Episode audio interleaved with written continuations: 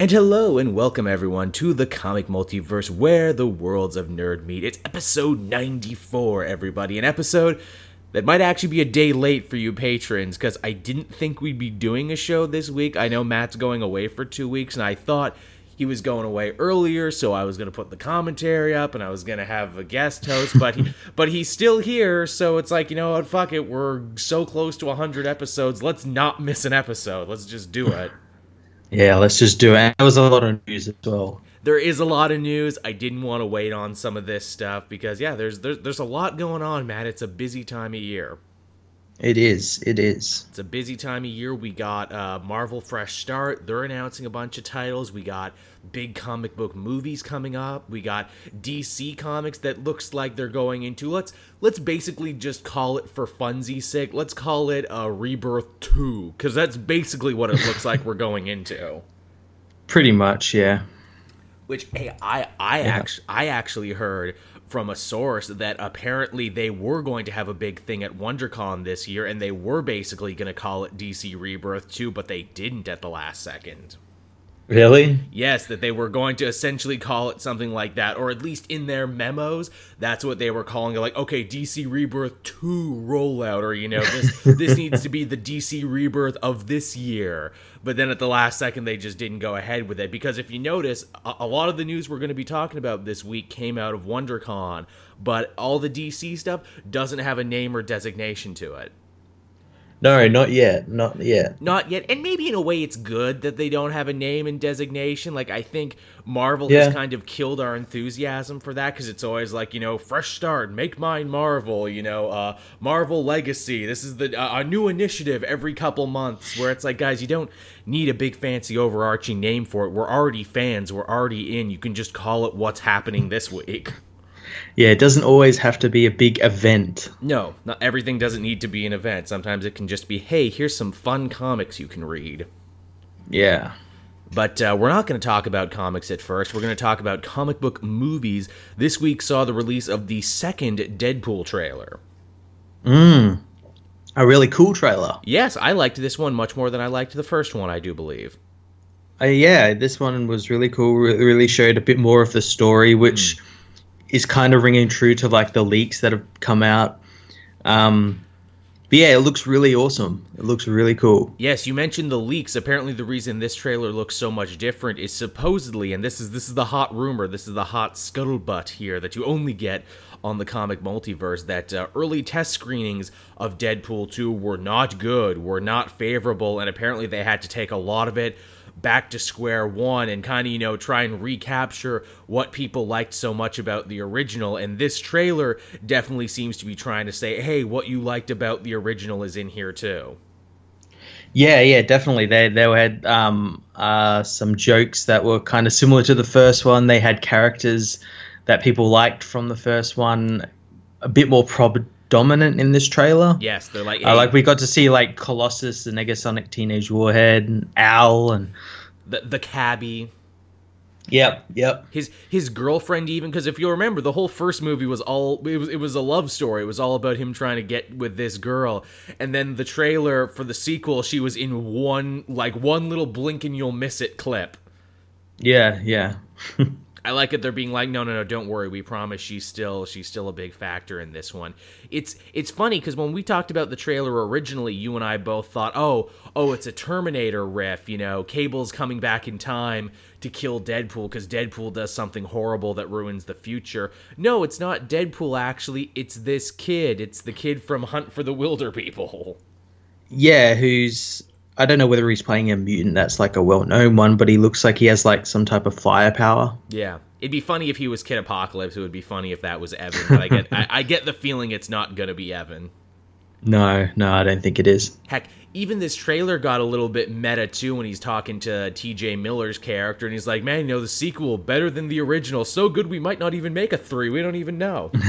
yeah, we'll, we'll, run it, run it into the ground. be- yeah, because and also let's face it, with the Disney Fox acquisition, we don't even know if you're going to get a third one of these. Deadpool might just live in the margins of other people's movies now. Yeah, maybe.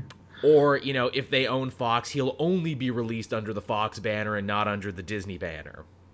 Yeah, yeah. Because you know it would be it would be a little uncomfortable to see uh what is it the the Disney castle and hear the na na na na na na na. then Deadpool comes in uh, crotch chopping, calling people dixicles.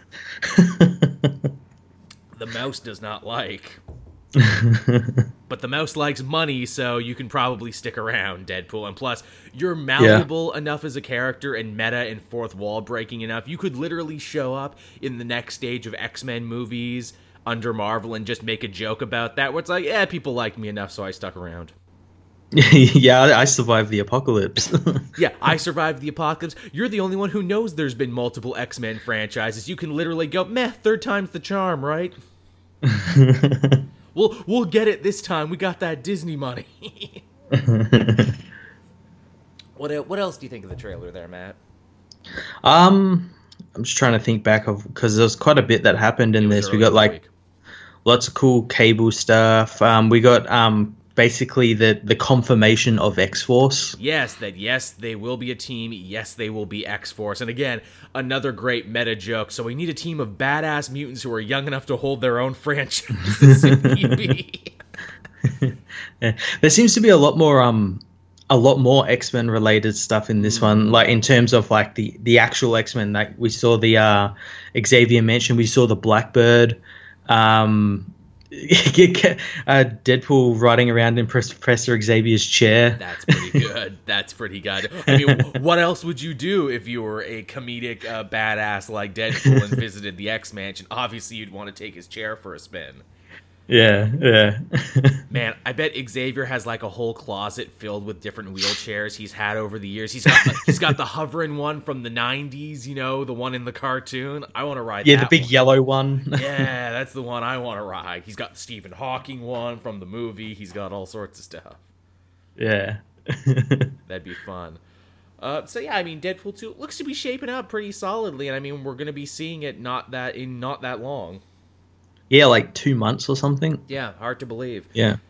Man, Matt, what are we gonna do after Deadpool and after Avengers: Infinity War? I guess we'll just have to wait a month for the next superhero movie, whatever that might be. yeah, the next superhero movie or the next Star Wars film or yeah. something. jeez, jeez, th- there might be a couple weeks there, guys, where we have no nerdy movie to talk about or to be excited for or to make videos about. That's that's the thing. Everyone's like, when's the bubble gonna burst on this, you know, nerd cinema, re- uh, nerd cinema renaissance? And me and Matt are just sitting here like, hopefully never, because we got bills to pay.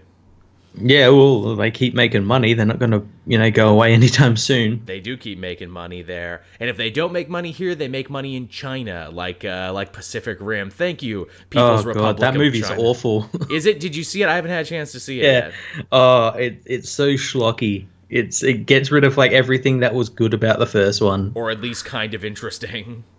Yeah, and they make Charlie Day the villain. oh, do they really? Oh, that's sad. yeah, yeah, Charlie Kelly. Yeah, he goes full Charlie Kelly in it as well. Oh, that's that's uh, hey with new kaiju fight milk. Made for Jaegers by Jaegers. He's experienced in kaiju lore. That's sad and yet not unexpected at the same time. But yeah, hey, I, I'm sure the Chinese audiences loved it, and I'm sure I'll pick it up on DVD at some point. Yeah, I'm sure they probably did like it. it it's, it's exactly like the movies they like, all those Transformers and stuff like that. And half the movies set in like China and exactly all that sort of stuff. Yeah, because they know who's paying the bill for this one. Much like that last Transformers movie had a huge bit in China because Chinese investors paid a lot of money for it. Yep. Oh man. Thank you, People's Republic. I, for one, welcome our new Chinese overlords. now, ni, ni hao ma. As you can see, I am wearing the party colors of red because Joel, because Joel is fine with you and wants to keep making money. That's that's the way the world's going, Matt. We got to learn a little Mandarin if we want to get by. Look, maybe we could. That's the thing, man. The comic multiverse needs to find some Chinese investors to open us up to a whole new audience. Oh God, can you imagine? what, but Matt, what do we have to do to be more Chinese audience friendly? What do we got to do? It, it explosions. Okay, in editing, we will work some more explosions in here. We'll also, uh, what is it? Try and work some messages into our show from now on about how you know the uh, big government is good, and only by coming together as a group, as a community, can we help overcome the evil West. there you go. Starting, starting, starting now. That's the new comic multiverse mission statement. Let's get some uh, Chinese investors here. Let's get some of that Chinese money. Man, I, I had a great pitch if they were ever to make another uh, 21 Jump Street movie because those movies are really meta about how movies get made, and the sequel was all about what a bad idea it is to make comedy sequels. If Yeah. If they ever made a third one, I really want uh, Jonah Hill and the other guy, Channing Tatum, I really want them to go and be cops in China. And they're like, this is a really terrible idea, but there's so much money. They paid us so much money to come and be cops in China. We, we couldn't not do it. This this is how policing, I mean, movies get made these days. Uh, that would be pretty good. That's that's my pitch. Look, J- Jonah Hill, Channing Tatum, uh, Lord and Miller, the guys who do those movies. Look, you know that's that's a free one. You can have that one. I just want to see that movie. What, what what would they call it? Uh, twenty one. Uh, the, one was twenty one Jump Street. One was twenty two Jump Street. I guess it would be whatever twenty three Jump Street is in Chinese. Like it would just be written in Chinese characters. I guess so. Yeah. And I'm sure it would have like some Asian mistranslation, like uh, uh, incompetent police force, funny fat man, handsome man, fight for great justice. There you go. That's your title. Uh, Now, hey, speaking of Deadpool, and believe it or not, that's actually how we started this conversation. Uh, we talked about the Disney acquisition and what that could possibly mean for them. And it seems that one of the casualties of this deal is something that a lot of people might not remember. So, you might have recalled that Donald Glover was actually working on a Deadpool animated series that was going to air on FX. Yeah, well, that's dead now. yeah. That uh, apparently FX and him have split due to, or him, FX, and I think Marvel have split due to creative differences. And I think it was mainly more like Marvel and FX splitting because I know Donald has like uh, what's that show that he has on FX? Oh, um, Atlanta. yeah, he's got that, and that makes him a lot of money, and that makes the, the studio a lot of money, so they wouldn't have any problems with what he did. I, was, I imagine it's probably more Marvel, and maybe it didn't fit in with what they wanted to do with the movies as well. Probably. I'm sure there's a lot of different factors at play here, which is a real shame because I would have loved to seen what a Donald Glover Deadpool show Yeah. would have looked like. Yeah, it, it probably would have been pretty cool and pretty out there. Deadpool is so perfectly suited for adult animation. It's a real shame they never tried to get anything off the ground with him. Yeah, I'm really shocked that like something hasn't happened with that character, his stable of characters mm. before.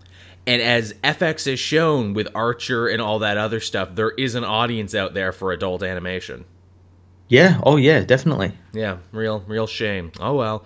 Say la vie, who knows what'll happen down the line for that show. Uh, next up here, we have some more news. This came out of WonderCon and it actually answered a question that I have been screaming about forever. It seems like the universe opened up and finally answered my damn question, and that is hey, now that Benjamin Percy is off Green Arrow, who's going to be taking this book now? Because we've got two full filler arcs all lined up with writers that I haven't really heard of before, but it's been announced that the Bensons are going to be taking it over. Julie and Shawna Benson, of whom you may recall, uh, were writing Batgirl and the Birds of Prey. I don't know if they're still writing Batgirl and the Birds of Prey, but they were. Yeah, this is quite interesting. I can't remember, and like I, I read like the first couple of issues of Birds of Prey, um, and uh, they, they, they were pretty good, were pretty good books, and and they're pretty similar to like what, what was happening in the in the Green Arrow books at the moment. Um, Yeah. So yeah, it's pretty cool. Yeah, th- I think the thing that killed Birds of Prey, uh, well, I say killed that it kept going on and people clearly kept buying it, so I don't know what I'm talking about. But uh, the art, the art was a little bit of a downgrade to all the other Bat family of books. But yeah, they're going to be taking over Green Arrow, and judging by the cover alone, they seem to be setting him up with an interesting antagonist, and that is Amanda Waller in the Suicide Squad he seems to be fighting in the first arc. Yeah, the, when I saw this, I think, ah, saying uh, here's the part where Green Arrow kind of joins the DC universe, Yeah. whereas his Benjamin Percy run really was kind of just uh, Isolated. isolated. Isolated, to Star City and just his stable of characters. This is where he starts to branch out a little bit. Yeah, I, I like the idea of Green Arrow being a bigger player, you know, kind of getting to hang out in the bigger universe. And I think Amanda Waller is a perfect foe for Green Arrow to fight because she represents more or less everything that's wrong with governmental corruption and you know like Yeah. you know uh, all the dirty backroom deals and you know uh, pay for play politics and all this other stuff. She in many ways she's kind of the anti green arrow. And i think that that would be really interesting to see them tackle that especially too because she has an army of like prisoners that are held up it would be kind of cool to see them maybe tackle a like you know uh, what is it prisoner abuse storyline heck uh, that script that was floating around forever, Green Arrow Supermax, wouldn't it be crazy to see Green Arrow go in undercover to the Suicide Squad in Belle Reve prison? That'd be pretty cool. See, the story writes itself already, and I'm already super interested. Yeah, that I, I'm actually surprised she hasn't been used before. Like I would have thought she would have been embroiled with that whole Ninth Circle storyline Benjamin Percy did. M- maybe they will because that's the thing. It's like, hey, every terrorist group, every supervillain, every bad person who needs money, they get a loan from the Ninth Circle. So yeah, if Waller needs some money, yeah, probably. But yeah, so good on them. I'm interested to see what they do with that book. But you know what? That that wasn't the only big DC announcement. We got some more coming down the pipeline. Uh, of course, Justice League No Justice is the upcoming very soon big weekly Justice League series that's going to completely rejigger the universe and rejigger the team and try and make Justice League the book you need to read again under Scott Snyder and Greg Capullo. Well, guess what? Apparently, they're not stopping there. Apparently, we have two new Justice League books that are also going to be spinning out of this. Justice League Dark. Yes, Justice League Dark is coming back, everybody. Yay! Yeah, I know you were a big fan of this, although this is unlike any Justice League Dark team you've ever seen before. It's going to be helmed by James Tynion, and it looks like Wonder Woman is going to be the leader of this one. Yeah, I think there there was a t- part in like the old Justice League Dark book where she was originally going to be part of it or like Right. involved in a lot of their plots, but um, I don't think that ever happened. Yeah. So yeah, and it kind of make kind of makes sense since she does deal with like magical foes and Mm-hmm. stuff like that more so than like Batman or Superman. Everyone was quick to say, hey, how come Constantine isn't on the team only for James Tynion, who has written a Constantine run in the past, to say on Twitter, no, no, no, no, no, I promise he's going to be a big part of it. Just because he's not on the team doesn't mean he's not going to be a big part of Justice League Dark. I think they they plan to make him like a um Liaison. uh what's it yeah like a liaison or something, which is perfect for John Constantine since he's never pegged me as a team player. No, no, he doesn't really seem like a team guy, even though he's going to be joining the Legends of Tomorrow for season four of that show, but whatever. uh, Zatanna is going to be on the team because, I mean, hey, if you're making a paranormal DC team, obviously you need Zatanna. So, yay for that. Kind of boo for her new costume. She was wearing her classic one. Now they've kind of redesigned it again and made it closer to like New 52 Zatanna or like the Zatanna from that Dark uh, Justice League movie they made. Yeah, this yeah, it looks a bit weird. I was really hoping that she'd just stay with her classic costume that we'd seen her in in like Trinity and Batman and whatnot.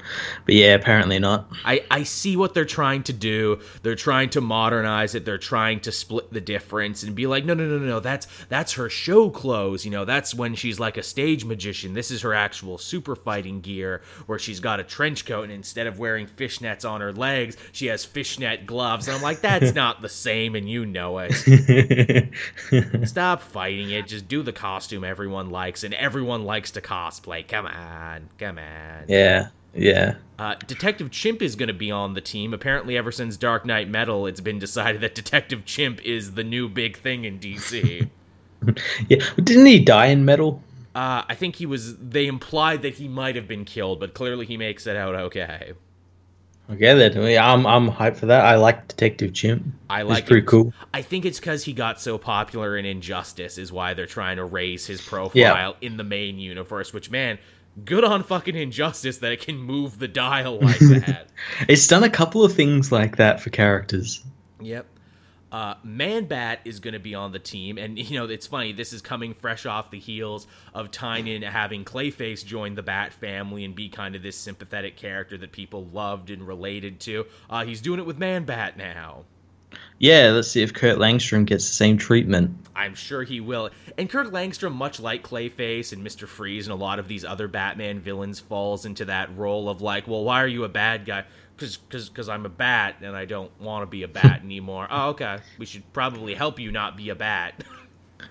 now, I, I wonder if, um, much like like phase one of DC Rebirth, whether this new phase will continue with the teasing of like Doomsday Clock stuff, mm-hmm. because he Manbat's referenced in that as one of those heroes that are part of they were like made by the government or something. Yeah, is that in the Superman a, theory? Yeah, and like here's the thing, like Manbat as it stands in canon, I think he's one of those guys, much like Clayface, who kind of got fucked around in the New Fifty Two, where it's like, what is even his origin anymore? I don't know.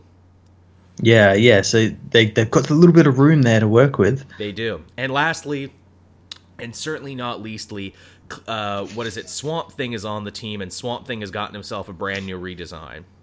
Yeah, he looks like Alan Moore. He looks like Alan Moore now, as everyone was quick to say. I would love to have been a fly on the wall in Alan Moore's cave if someone sent him a picture of that, and he's like, "Oh, hey, look, Alan, Swamp Thing looks like you now." I would love to hear his reaction. Oh, Swamp Thing was always me. You didn't know that. I'm actually an elemental, and I've always been an elemental. they're just they're just rotting the truth now, is what they're doing. Well, hey, you know, this actually makes a lot of sense because in like maybe the last Tom King Batman story you and I really liked, uh, we saw Swamp Thing trying to avenge his biological father, and oh look, his biological father looks exactly like Alan Moore. so now he's just resembling his father, apparently. Yeah, yeah. So there you go, everyone. That's uh that's Dark Knight. Definitely going to give it a look. I think this one might this might be the one Justice League Dark book that makes it because we've had several Justice League Dark books in the past before, but they've never quite made it. Yeah, yeah, they've they've always gotten to like a certain certain issue. They've gotten to double numbers and yeah. then like it just suddenly just drops and no one really cares about the book anymore and yeah, which is a shame because the last run during the New 52 was hmm. actually really good magic in the DC universe is just such a hard nut to crack, it seems. Yeah, yeah. To think Marvel has such an easier time with Doctor Strange and Scarlet Witch and everything else. Yeah, I, I, I don't know why they why they find it so hard. I, I don't know why either, man. Uh, maybe it's because in Marvel they have the whole chariot of the gods theory they work off of, where it's like, oh well, all magic is actually sci-fi, and all magic actually comes from space. So think of it in that context. Where in the DC universe, it's like, where does magic come from? Yeah, and and there's always writers trying to like come up with stuff like, oh, that we have the green and the red, yeah. and the rot and all this other stuff, and yeah, which which I could see that being really hard. Which which was an excellent idea when it started, but you could tell other writers felt stifled by it. Where it's like, whoa, whoa, whoa wait, so so magic is really uh, an end result of these biomatrixes that include the red and the green and the rot. okay, but there's also like the wind and the fire and all this other stuff. It's like, okay, well now we're getting to elemental magic, and you know what? Ah, fuck it, flip the table, start over. uh, the other book we have is Justice League Odyssey, or you might as well call it Justice League Sci-Fi because that's what it is. Yeah, yeah. This team uh, looks to be seemingly led by either Starfire or Cyborg. I don't know which ones. Uh, Starfire is more prominent on here, and she was leading the Teen Titans, so she's the leader. oh well, it could always be Darkseid. it could always be Darkseid. Darkseid, who's also gotten a pretty slick redesign. Now this this is the Darkseid baby, right, from Wonder Woman, all grown up. I, I I have no idea. The thing is, in this one, I don't like his redesign in this because it makes him look like he's from a boy band. um, he he looks way too young, especially in like the Wonder Woman book where he's literally like like the older Darkseid like the one we see in like right. the New Fifty Two, the the proper looking Darkseid. This one doesn't look, and this one looks like Ronan the Accuser. He, oh my god, he really does. How did I not see that? He totally looks like Ronan the Accuser now. Oh, he's got the blue skin. Fuck, Matt, you nailed it. Give Matt a cookie. yeah, I, I don't like. I don't. Maybe it's just because I don't really like that artist's art because his art all looks the same. Yeah, Um. It might might look better in someone in different art and with like more color or something. I don't in, in an actual pa- comic panel or something. But Yeah. yeah, I don't like the design of it. Uh, Cyborg also with a bit of a new redesign. Hey, I've got scale mail parts now, and you can see how my musculature works. That'll be the third redesign he's had in like a year. Dude, I think, I man, that's a video. How many times have they redesigned Cyborg in the last couple years? It, it's like they think, man, we really can't make him work on the Justice League. There's really no sense to be made of this young guy hanging out with all these old people he has nothing in common with. What do we do? What's a good story we can focus on him about? Uh, fucking redesign him again. yeah, pretty much. On the upside, though, he's at least hanging out with Starfire now, so he's at least that much closer to his Teen Titans friends than ever before. I I like Starfire's outfit too. She's kind of got like the leggings and she's got some armor on her shoulder. She looks very regal and very royal, and I'm like, yeah, you're a princess, aren't you? Mm-hmm. Mm-hmm. So you should be a little regal and a little royal. Uh, Azrael of all people is going to be on this team. Why would you put Azrael on a Justice League team? and, and not only Azrael, but like he's back to being Bat Azrael now. I guess that's his spacesuit, but he kept the flaming sword and everything else now. yeah, it's so strange. I am more than anything fascinated to see what John Paul uh, John Paul Valley's going to be like on this team. Because if you know from his character, he's he's a religious fundamentalist. Even when he's a good guy, he's like, "Oh, I believe in God and the Bible and all this other stuff." Well, John, here is a robot man, an alien princess, a space cop, a dark overlord who lives outside time and space. Now, I'm not saying their very existence completely and utterly disproves a Judeo Christian God that you believe in, but they pretty much all disprove the existence of your God. Also, you're going to be out in space, and guess what? Out in space, especially out in DC's cosmic space, you're going to see a lot more things that disprove your god. Hey, here's the new gods. Here's High Father. Here's some giant blue hand. Here's a giant blue hand. Man, it's going to be interesting to just have his faith be smacked in the face. oh, and also, Jessica Cruz is on this team, but seemingly not Baz. Hmm. Yeah, I, I, they're split, starting to split them up because I know on the actual Justice League team, um, it's more animated series sort of roster with John Stewart sort of taking Yeah. the place as the just as the Green Lantern. And I have no idea what's happening with Baz, but Well, it- Jessica's on this team alone now. Well, it looks like a bunch of characters are going to be pulling double duty because Cyborg is going to be on the main Justice League too. Wonder Woman's going to have her own book. She's going to be on the Justice League and in this. So, I mean, is everyone just going to be pulling double, triple duty now on multiple teams?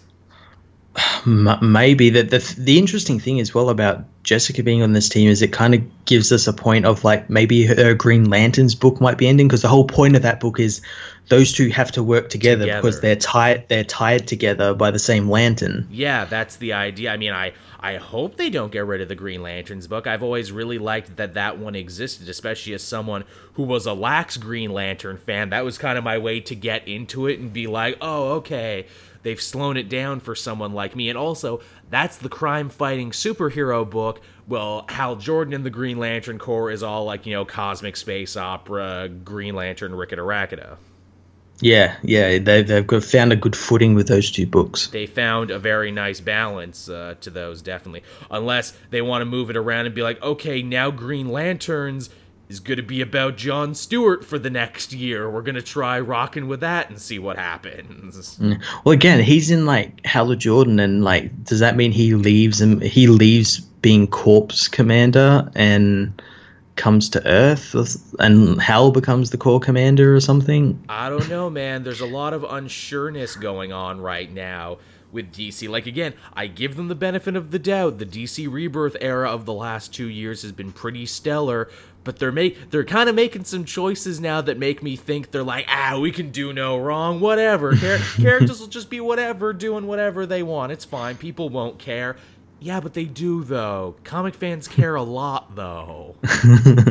Also, I find it really hilarious, and you probably noticed this too, Matt, where it's like DC and Marvel both kind of had the same problem with Justice League and Avengers, where it's like, okay, here's our flagship team book, the thing that should always be great. But it hasn't been great for the last couple years. And to see how they've handled that problem in two different ways, where Marvel is kind of like, okay, cancel all these superfluous Avengers books. No more Uncanny, no more USA Avengers. We're going to double down on one big, strong Avengers book. Meanwhile, at DC, they had the exact opposite thing. They're like, okay, we'll get, we'll double down. We'll have Scott Snyder and Greg Capullo do whatever they want, have an epic Justice League run that you know everyone's going to want to buy and also diversify the team and have two other teams running around at the same time. That way, there's a book for everyone and a great book everyone should want to read. And I'm like, but guys, but they just and you now, and okay, we'll see what happens. Yeah, and also they've made the Justice League book weekly now, much like how Avengers is now weekly. Right, yeah. So there's kind of a lot of like, are, are you guys looking off each other's tests again? Because it feels like you're, but well, you're always technically looking off each other's tests, but the timing is funny. Yeah, yeah. I, I, mean, hey, super excited for these books. Gonna see what happens. It just, it just seems a little, it seems a little suspect. Is all I'm saying. I'm like this. Yeah. This, this could go either way, guys. don't, don't get cocky, kid. Just because you had two amazing years, don't get cocky. No, no, don't get cocky. No, no, no. And hey, from the adult super teams, we go to some big news about the teen superhero team, and that is that Adam Glass, yes, TV's Adam Glass. I don't watch any of the shows he writes, but people tell me he writes television. Uh, he's going to be helming the new Teen Titans book with a completely revamped roster. We're going to have Damian Wayne sticking on as the Robin, uh, Emiko Queen, who has now fully taken the mantle of Red Arrow, and Wally Kid Flash 2 are going to be sticking around, but they have three new heroes, Matt. Three brand new ones joining. Yeah, I'm surprised Wally's staying around, especially after the recent like Deathstroke stories yeah. and everything. w- Wally is kind of adrift at the moment. I don't even know what's happening to him in the Flash book, but apparently him and Wally they got that whole Flash War thing coming yeah. up yeah, Wally Wally's in a weird place right now. It's like once they got redheaded Wally back, no other writer knew what to do with him. Yeah, yeah. he he kind of serves the purpose of whoever's writing him at the moment. But yeah, so uh, we got a blue tubby kid called Roundhouse. Get okay. Get, get, get, it? Because he's fat. Because he's fat. he's a roundhouse. It's a, it's a character for all you damn chubby kids out there. Like me? Yeah, like you. like you talking right now. Uh, uh, again, we know very little about these characters or what these what their deal is, but yeah. So we got Roundhouse, uh, Djinn, who I, am assuming is a Middle Eastern themed character because you know you got the name Djinn, which is like the where the word genie comes from. Mm-hmm. Are, are are they going to be an actual genie? Are they going to grant three wishes? Are they going to live in a bottle? Are they one of those like monsters called a, a djinn? Yeah, yeah. Are, are we going Dungeons and Dragons rules right here? don't don't make a deal with a djinn. I don't know. And then finally, perhaps the most uh, the, the one that drew the most uh, eyes to it, uh, Lobo's daughter, Crush.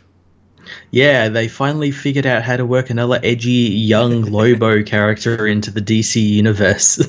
it, yeah, Matt, but it's, but but it's an edgy goth girl though, so it's so it's not annoying. It's hot. I mean, it's annoying. I mean, it's hot. I mean, I don't know what I mean.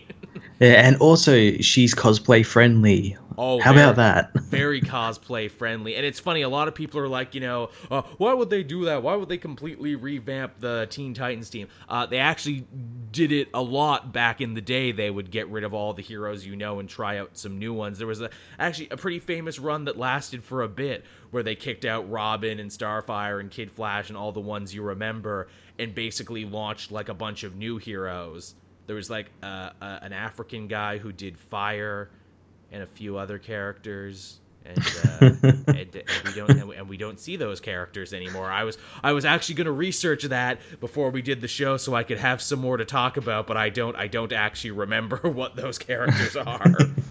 That's how memorable they were. they, they, weren't that memorable. No one really did anything about the big. The big thing with that is that at the end of that story, like their their handler, you found out was actually Omen, who's on the Titans team currently. So that was something.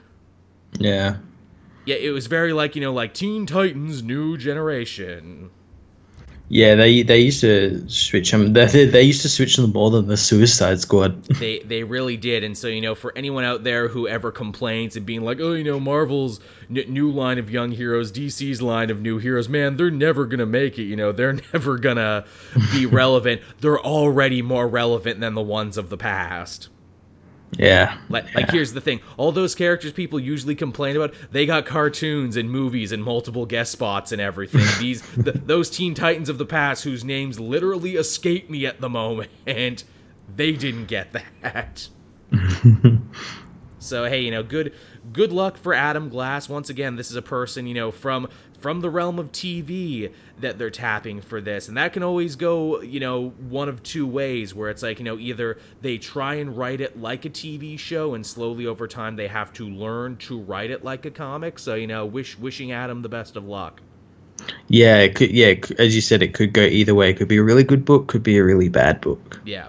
It's it, it's uh, again, if I may quote Dodgeball, and I did this on Twitter. It's a bold strategy, Cotton. Let's see if it pays off. it's a it's a very bold thing. It, at least they're splitting the difference. I'm sure that that was something they had to talk about in the boardroom. Where it's like, well, let's do a Teen Titans book that's just all new characters. No, no, no, we can't do that. Okay, well, just Robin uh, teaching a team of new characters. No, no, no, no. Just whatever. Okay, three old characters and three new ones. This this also makes me wonder. What about Aqualad though, guys? Eh, eh. Just, just does no one care about Kaldur anymore? Because he seems to be a man without a nation at the moment. No other book picked him up by the looks of it. Is he gonna go join the Aquaman book? Is Arthur gonna know he exists now? Pe- people don't care about him because Young Justice is, isn't on at the moment. See, that's the thing. See, that further strengthens my idea that okay, so you're keeping Kaldur'ahm in reserve because when Young Justice season three eventually comes back, and it's gonna come back, you're gonna want him free to make a new Young Justice book. Mm-hmm. That would only Yeah, make sense, probably. right? And we'll probably, Probably. and we'll probably see Miss Martian again, and they'll either put Tim on that team because again, Tim never went back to the Teen Titans. His friends are like, "Where the fuck did Tim go?" Yeah, he just kind of like abandoned them. he just kind of abandoned them. So I uh, maybe they'll put him on the team to make it more reflexive of the Young Justice show, or I mean I I, I don't know maybe they'll have Dick on that team because Dick also seems to be a man without a nation right now. Is is the Titans team going to continue? I think that's ending with No Justice, Okay. or or ending like just before No Justice, because they all sort of combine into that Yeah. a little bit, and then I think after that they'll go from there. I guess I don't know. How come Nightwing can't? They they they they also have to reference like like where's Connor? Where's okay? See, that was the other thing. If you want to make it like the Young Justice TV show, you're gonna need to finally answer the question: Where the hell is Connor Kent, the Superboy? Or more uh, to make it more clean, you'll probably just put Jon on that team. Yeah, well, I know. Well, obviously, Super Sons is ending, and yeah, we could see see him join them or like join a a Titans team. Yeah. Maybe maybe Damian will get him in on his team since he doesn't have all the members telling him Jon can't be on the team. Yeah. Here's the thing. I hope they really settle before all that is said and done. What about that evil future that Tomasi kept talking about with the Batman Damian of Earth six six six? And like the Superboy who gets super flare powers and threatens to kill everybody. Is that future just not going to happen anymore? Because it seems like that's what Tomasi was working up to across Super Sons and Titans and everything else. Yeah, I, I, I don't know. I know that obviously because that involved the um the older Tim, and we we're getting like in in his in um the last couple of issues of Detective like hints that maybe the general might show him that future. Yeah. So we could get more answers to that. But yeah, there, there were, I can't remember what issue it was, but yeah, there was just that one page of like Damian in as the future Batman, and it was just a one random page from the future, and then that was it, and never never referenced again. Never referenced again. I hope they reference it because that seemed like a cool story, and I really don't want these books to be done before they actually finish that off and talk about that. Yeah, well, maybe like they could go through in real time to the future, or just or these books might jump maybe after Doomsday Clock or something. Yeah, yeah. yeah I mean, yeah, because Doomsday Clock is so far in the future. If if they do do a Young Justice book, who would you like to write it? I would like Tomasi to write it. I would like Tomasi a lot to write it too. would would it be funny if Bendis wanted it because Bendis is all about the young heroes recently because he's a father now with kids that you know they want to characters to look up to. I think it would be hilarious if Bendis is like, give me a piece of that Young Justice. I'll make it like champions. I'll make it like which he never wrote. But yeah, wouldn't that be the thing? Because yeah, y- you'll notice this across this news where it's like, huh, you're really pushing new, young, hip, diverse heroes and everything. Are you? Are you guys jealous of what Marvel is doing with Champions? Are you guys are you guys feeling the pressure on that one? Because like people love to say angry people online like, "Oh, Champions doesn't sell and Champions this blah blah blah blah blah." Here's the thing: it's making big inroads elsewhere though. It's a huge social media thing. It has the eyes of young people on it. Young people are reading Champions. They are interested about those heroes. As much as I love Titans, I don't think you could say that young people were super into any version of the Titans that's going on at the moment. Yeah, and, and you have to wonder, all this news kind of came out after Bendis moved over from DC, so you wonder if maybe he had like a like a hand in saying, oh, we need a, more young heroes. Yeah, you got to build for the future or something. I mean, truth be told, DC launched one new young hero pretty solidly, and his name is Jonathan Kent, the Superboy. but yes, that was done with care and time. a lot of care, a lot of time, and also he's the son of Superman. He was gonna get a free ride no matter what he was. Yeah, he was a, a legacy character. He wasn't like he wasn't like Riri Williams. How it was just some random girl who associated with with Tony Stark for a little bit. Yeah, they they didn't build him from scratch. He was already basically there. Yeah. But yeah, good good luck, Adam Glass. Uh, the is the 100 the show he writes, or is it Supernatural? I don't watch young people TV. I don't even know what he writes. he he writes something. He's a TV writer. But hey, you know what? From TV writers to comic writers, our next piece of news here: uh, crazy Uncle Frank Miller is apparently penned a deal to write no less than five uh, what is it? Uh, uh, f- five books. Uh, w- one of them was, of course, a Superman Year One that we talked about. But apparently, uh, one of the other books in this five deal that he inked is also a young adult original graphic novel starring Carrie Kelly. Oh, because everyone wants that. When I think of crazy old Frank Miller, I of course think young adult. I think this is a man who really speaks the language he's, of millennials. He's with the kids. man, he is hip. He's with the kids. He's he's he, he's freaking that great meme of "Hello, fellow children" from Not Another Teen movie. he literally is. he's that guy, only way scarier. Yeah, and a bit, uh, you know, more racist. more racist. He wouldn't be like, "Hello, fellow children." He'd be like, "What's up, fucking children?" yeah. A lot of brown this is, people. This this is so strange for them to do this, especially after the reaction uh, Dark Knight Three got, and like his his more recent work has gotten. They, they they already paid him the money, Matt. They can't stop him now. also, too, uh, an original graphic novel with no chaperone. You're telling me no Azzarello, no one to watch him. I can't wait. He's this. unchained. No, unchained. Man, I can't wait for this project to come out over the next three years. Oh, you're being too kind. More like thirty years. They'll be releasing them after he's long dead.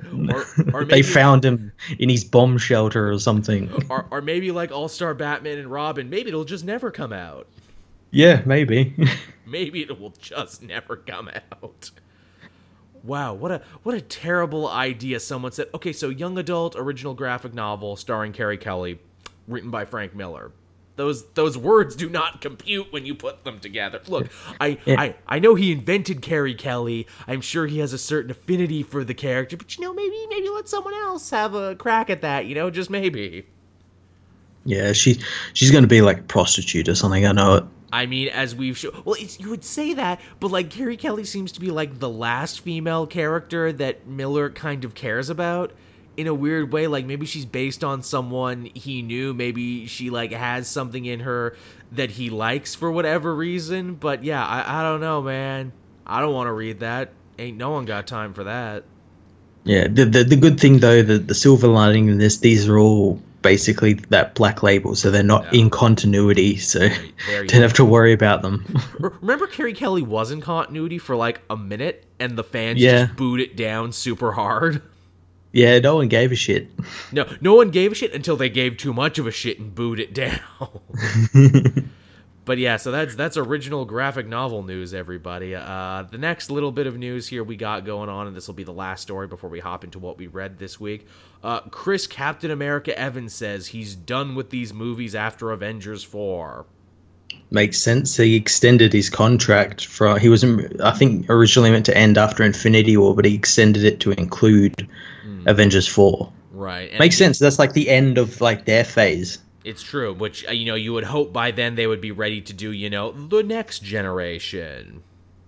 Yeah, well, they they really are. They're like building them up already with Spider Man, Doctor Strange, uh, Scarlet Witch, all those characters, the Guardians. Uh, Bucky, even perhaps Captain America Yep. can get his big heroic death, and Bucky can become Cap like he did in the comics.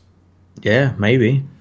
And hey, you know, if they feel that maybe they do need him to stay, that he's just too good an ambassador, Chris Evans, and he really, really is, you would hope that they would do what they always do in those situations and they would drive the dump truck full of money up to his house and be like, hey, you want to stay on a little longer?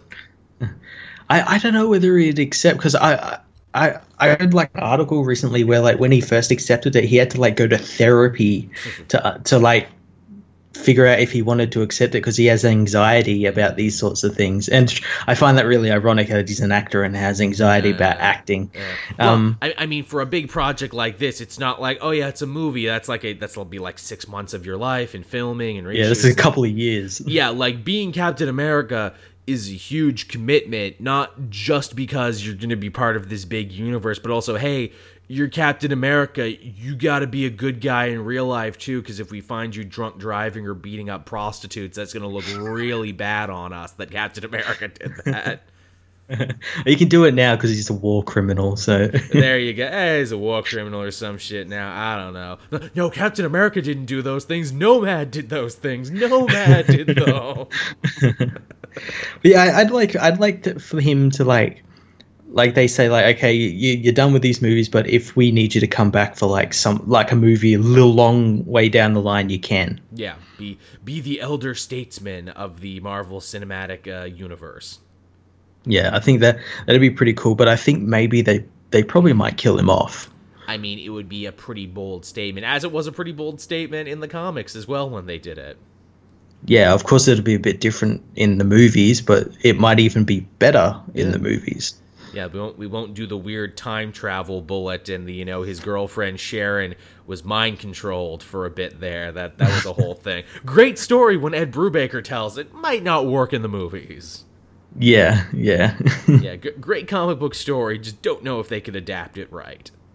but yeah they're they're starting to sort of build up these these younger heroes we've got captain marvel coming out um did you see the captain marvel casting news No, I didn't actually. What was that about? Uh, Coulson is back Nice. in the, it in it. Um, uh, Ronan the Accuser is back. Sweet. Yeah, yeah, because we're going back in time now. We can see Um, these guys again. so so is that other guy. Uh, his henchman oh, from Ta- Guardians. Tanalath Um, the Pursuer. yeah, yeah, Tanalath, Korath, or whatever his name is. Yeah, Morgoth the Barbarian. Yep, that guy. yeah, yeah, the uh, Conan the Barbarian. That guy. Man, now that's a cameo for Captain Marvel. Conan the Barbarian shows up. No one saw it coming. uh, but yeah, I thought that was pretty cool. We're getting, I guess, Ronan again as a villain, That's cool. as as one of the villains. I mean, it makes sense. We can see him back, you know, when he was a firm believer in the Kree Empire, when he was just a cog in the machine before it all goes wrong and, you know, he becomes like weird space Osama bin Laden. yeah, becomes a weird space racist. There you go. ah, f- fuck Xandar. F- fuck those Novas who are both a Corps and a race in this, but maybe not. I don't know. Yeah, but I'm glad Coulson's back in the movies, yeah, ho- uh, please. even if it's a flashback. even if it's just a flashback. Okay, cool. You're back in the movies, so so he can stay now, right? We can finally have the Avengers. he, he can finally come back out of hiding and meet the Avengers again. Although maybe he can't because they're implying now in the last season of Shield he might be dying all over again. that hey, that apparently that extra time he had and everything there that was uh, that that was temporary. No one gets to live forever. No one gets to cheat death completely. Yeah, which I guess would be like a very like continuity keeping nerdy way of doing it being like yeah he lived but he lived in secret as a super spy and the Avengers didn't even know of all the good he did to save them and save the planet Earth. Yeah, he was a secret Avenger. He was a super secret Avenger like the secretist. Because in a way, doesn't that make him more badass? That you know he could have told them at any point, but he didn't want to because the mission was more important. Yeah, yeah. It would be nice if May or Daisy or someone could be like, "Yo, he was alive though." That's how they just say it when they meet like Captain America. He was alive, man. man, man, you don't even know how alive he was. We had so many adventures. We went to the future. We met Ghost. He got a robotic heart hand and it had a shield in it, and it was sick as fuck, and you don't even know. He went to space. He went to another planet and fought a hive monster.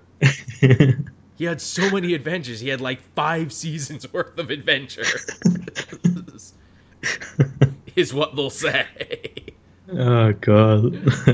Uh, and he never and he never picked up the phone once in all that time. That's that's a true that's a true hero there, Matt. That's a true OG. Uh, I haven't watched the new episode of Shield yet, but I should. This this latter Hmm. half of this season is getting quite interesting. They're building their own Thunderbolts. this this issue, uh, this this episode was really good. It was a really good episode from uh, Fitz. He had a really really good arc in this episode. It's probably one of the best characters overall that they've done in terms of development between seasons. Oh yeah, you look at him in like season one and compare him to him now. They're like night and day. Oh yeah, they're barely the same person. Yeah. Yeah. So I guess with that we can hop on over to what we read this week. Cool. Yeah, it was Cool, a cool. it was it was a lighter week, but you know that's good. I enjoy the lighter weeks sometimes to keep my sanity in check.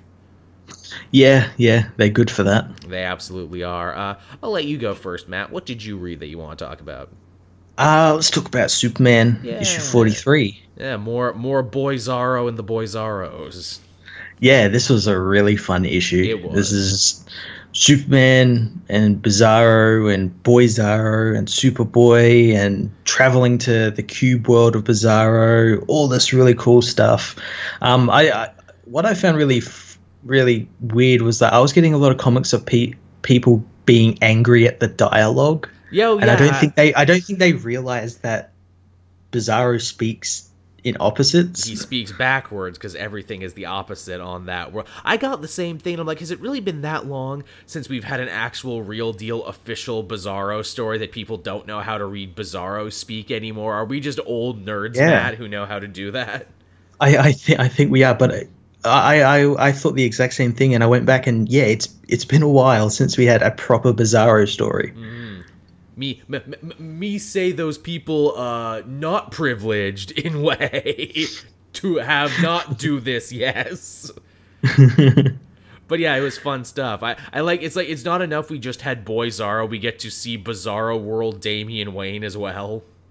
Yeah, Robzarro Rob Zorro. with his little mustache. Oh, his little Pepe Le Pew French mustache. That's a stroke of brilliance because obviously, main universe, Damian Wayne is an emotional cripple who can never tell anyone that he loves them, can never show any emotion. He's just like a little little robot psychopath. Robzarro, though, is just in love with everybody and he's basically just Yeah. committing sexual assault all over the place. but I'm really glad that they like went the way of like showing that the Bizarros aren't evil. No. they're just people who are misunderstood because they're mirror versions of these characters. they are they are completely uh, moral for the universe that they live in. It only causes problems when they come over to this world. And it's funny that you know Boyzarro is kind of like in a rebellious phase right now, and this is how he rebels by going to the main universe. Yeah, he's a fuck you, dad. And, and I'm going. I'm well. You and mum are having a domestic abuse. I'm just going to go over to this new Earth. Which again, in Bizarro World, maybe domestic abuse is how we show love. I don't know. Everything's backwards. yeah, it, it was very strange, but I did like that we got a little bit of a fight between Superman and Bizarro mm-hmm. that ended kind of quickly because Superman punched him to the moon. Yep. right to the moon, Alice. And I'm like, man, that is the sort of joke Superman would make. He corny like that. Uh, funny too. We were saying, hey, when's nobody gonna come back? That's a Benjamin or that's a friggin' Patrick Gleason Tomasi creation. She came back here. Yeah, she's been like working for Superman and love that. sort of keeping an eye on Jon. Does that mean she knows who Superman is? If she's been keeping an eye on Jon? I'm gonna say yeah. I guess Yeah, so. I, I I guess so. you, you can't do one without figuring out the other and i think that's brilliant to be like man where did nobody go? She was an interesting character. They clearly had a lot of interest in her. Yeah. and to be like oh she was always there. She was just invisible. You didn't know. Yeah, I, I like that. That makes me think, like, oh yeah, she was there for like all this other stuff, just keeping an eye on him. also hey kathy uh, last issue she got a costume. This issue she picked a name. She's beacon Yeah, that's pretty cool. She's becoming sort of her own hero, which makes me think again, like, why isn't she gonna be on like a Teen Titans or something? She's got some pretty good powers. yeah she's like a super awesome alien with her own ship and can clearly open portals to other dimensions yeah. That seems useful. I would want that on my team. Uh, the, the big stinger, of course, at the end of this one is we run into the Legion of Doom of Bizarro World, who are the Legion of Fun. Yes, and and their their grand scheme is to turn the cube Earth into a sphere. oh no! That's so wonderfully Super Friends, and I'm like, yeah, of course, the Legion of Fun would be a completely, you know, harmless organization because that's what they do. Yeah, I, I thought that was really cool, and and like the team makeup is really cool. We got like a Lex Luthor who's got long flowing hair. Mhm. We we got a Sinestro who's a Green Lantern. Still, Um, yeah, I think there was like Cheetah and uh, Ca- Captain a, a Captain Cold, which is probably like a fire. yeah, it's it's Version. The, it's the same lineup from the Super Friends cartoon. We even have a, Yeah. scare, a, a scarecrow who's not scary. Yeah. I like it. That's such a genius idea where it's like, yeah, why have we never seen a bizarro version of the Legion of Doom? I'm amazed it took them so long to do it. Yeah, the, the, I think the next issues are going to be pretty fun. This is um Tomasi and Gleason's final run Yeah, hard as well. believe. I think they end it on 45. Yes, which is a special extra length issue. Mm. Which good for them. It's been a hell of a run on all the Superman books. It's going to be sad to let them go. Yeah, but I mean, they got like what 45 issues plus a couple of annuals. So Yeah, they had a they Yeah. had a really solid run there, and you know that was another thing too at WonderCon. Bendis was trying to hype up the new villain for his new run that you're gonna get. yeah, yeah, Which, which again, you know, it's like, okay, Bendis, I will take this ride with you. You've proven me wrong before, but I don't like. I think he was concentrating on all the wrong parts when he was selling it. He's like, and this villain is so fucking strong. You have no idea how strong he is. He just beats the shit out of Superman because he's so strong. oh, like Doomsday. A little bit. It's kind of like, yeah, but we've seen villains who are super strong and are able to beat the shit out of Superman on a physical level. You need you need a bad guy who can challenge him in a different way. Yeah, you need someone who can challenge you, not just physical but mentally as well. Someone like Manchester Black. That's why I've always loved Manchester Black as a villain because it's like, look, if you punched me, Superman, I would die, but I can outthink you. I can use my mind powers. I can put up a bunch of different roadblocks between me and you that you don't want to hit me at. I I go full psychological warfare on you. Yeah, yeah, you need someone who can do that for him. But yeah, just having a villain he can just beat around a city is yeah. It's been done. Even even Mr. Yeah. Oz was a great villain where it's like, you know, I am a mystery your super brain can't crack and even when you do figure out who I am, you refuse to admit that I could be who I am. Mm, and it, it took so long for him to figure out that it was him. Yeah. And it shattered his world to figure it out to be like, "Oh god, you know, I can't believe that my dad is this guy." Yeah. Oh my god. Uh, what else was this week? Uh, oh, I guess I'll go next. Uh, oh, hey, we had the final issue of Mighty. Th- well, not the final issue, but Jane Foster's final issue of Thor. Ooh, tell me about this. Uh, it was beautiful. It was completely organic. It is a wonderful kind of like end of Act Two to what will no doubt be Jason Aaron's big multi-year, uh, multi-decade almost getting up to there uh, Thor uh, saga. Yeah, I, I'm. I, I'm now that that's over, I'm going to go back and read them, um, because I want to pick up the, the new Thor book because I just I saw the cover for it the other day and it looks really awesome. It is now like if you've been waiting on it, now is definitely the time to start. So you're up to speed for the next one. It's basically like you know, uh, Asgardia is in flames. It's heading towards the sun. The Mangog is beaten Odin and Odin's son completely senseless. Jane is the only one who can challenge the monster, even though to do so will mean she has to transform, and transforming one more time means she's gonna die Yeah. when she transforms Yeah. back.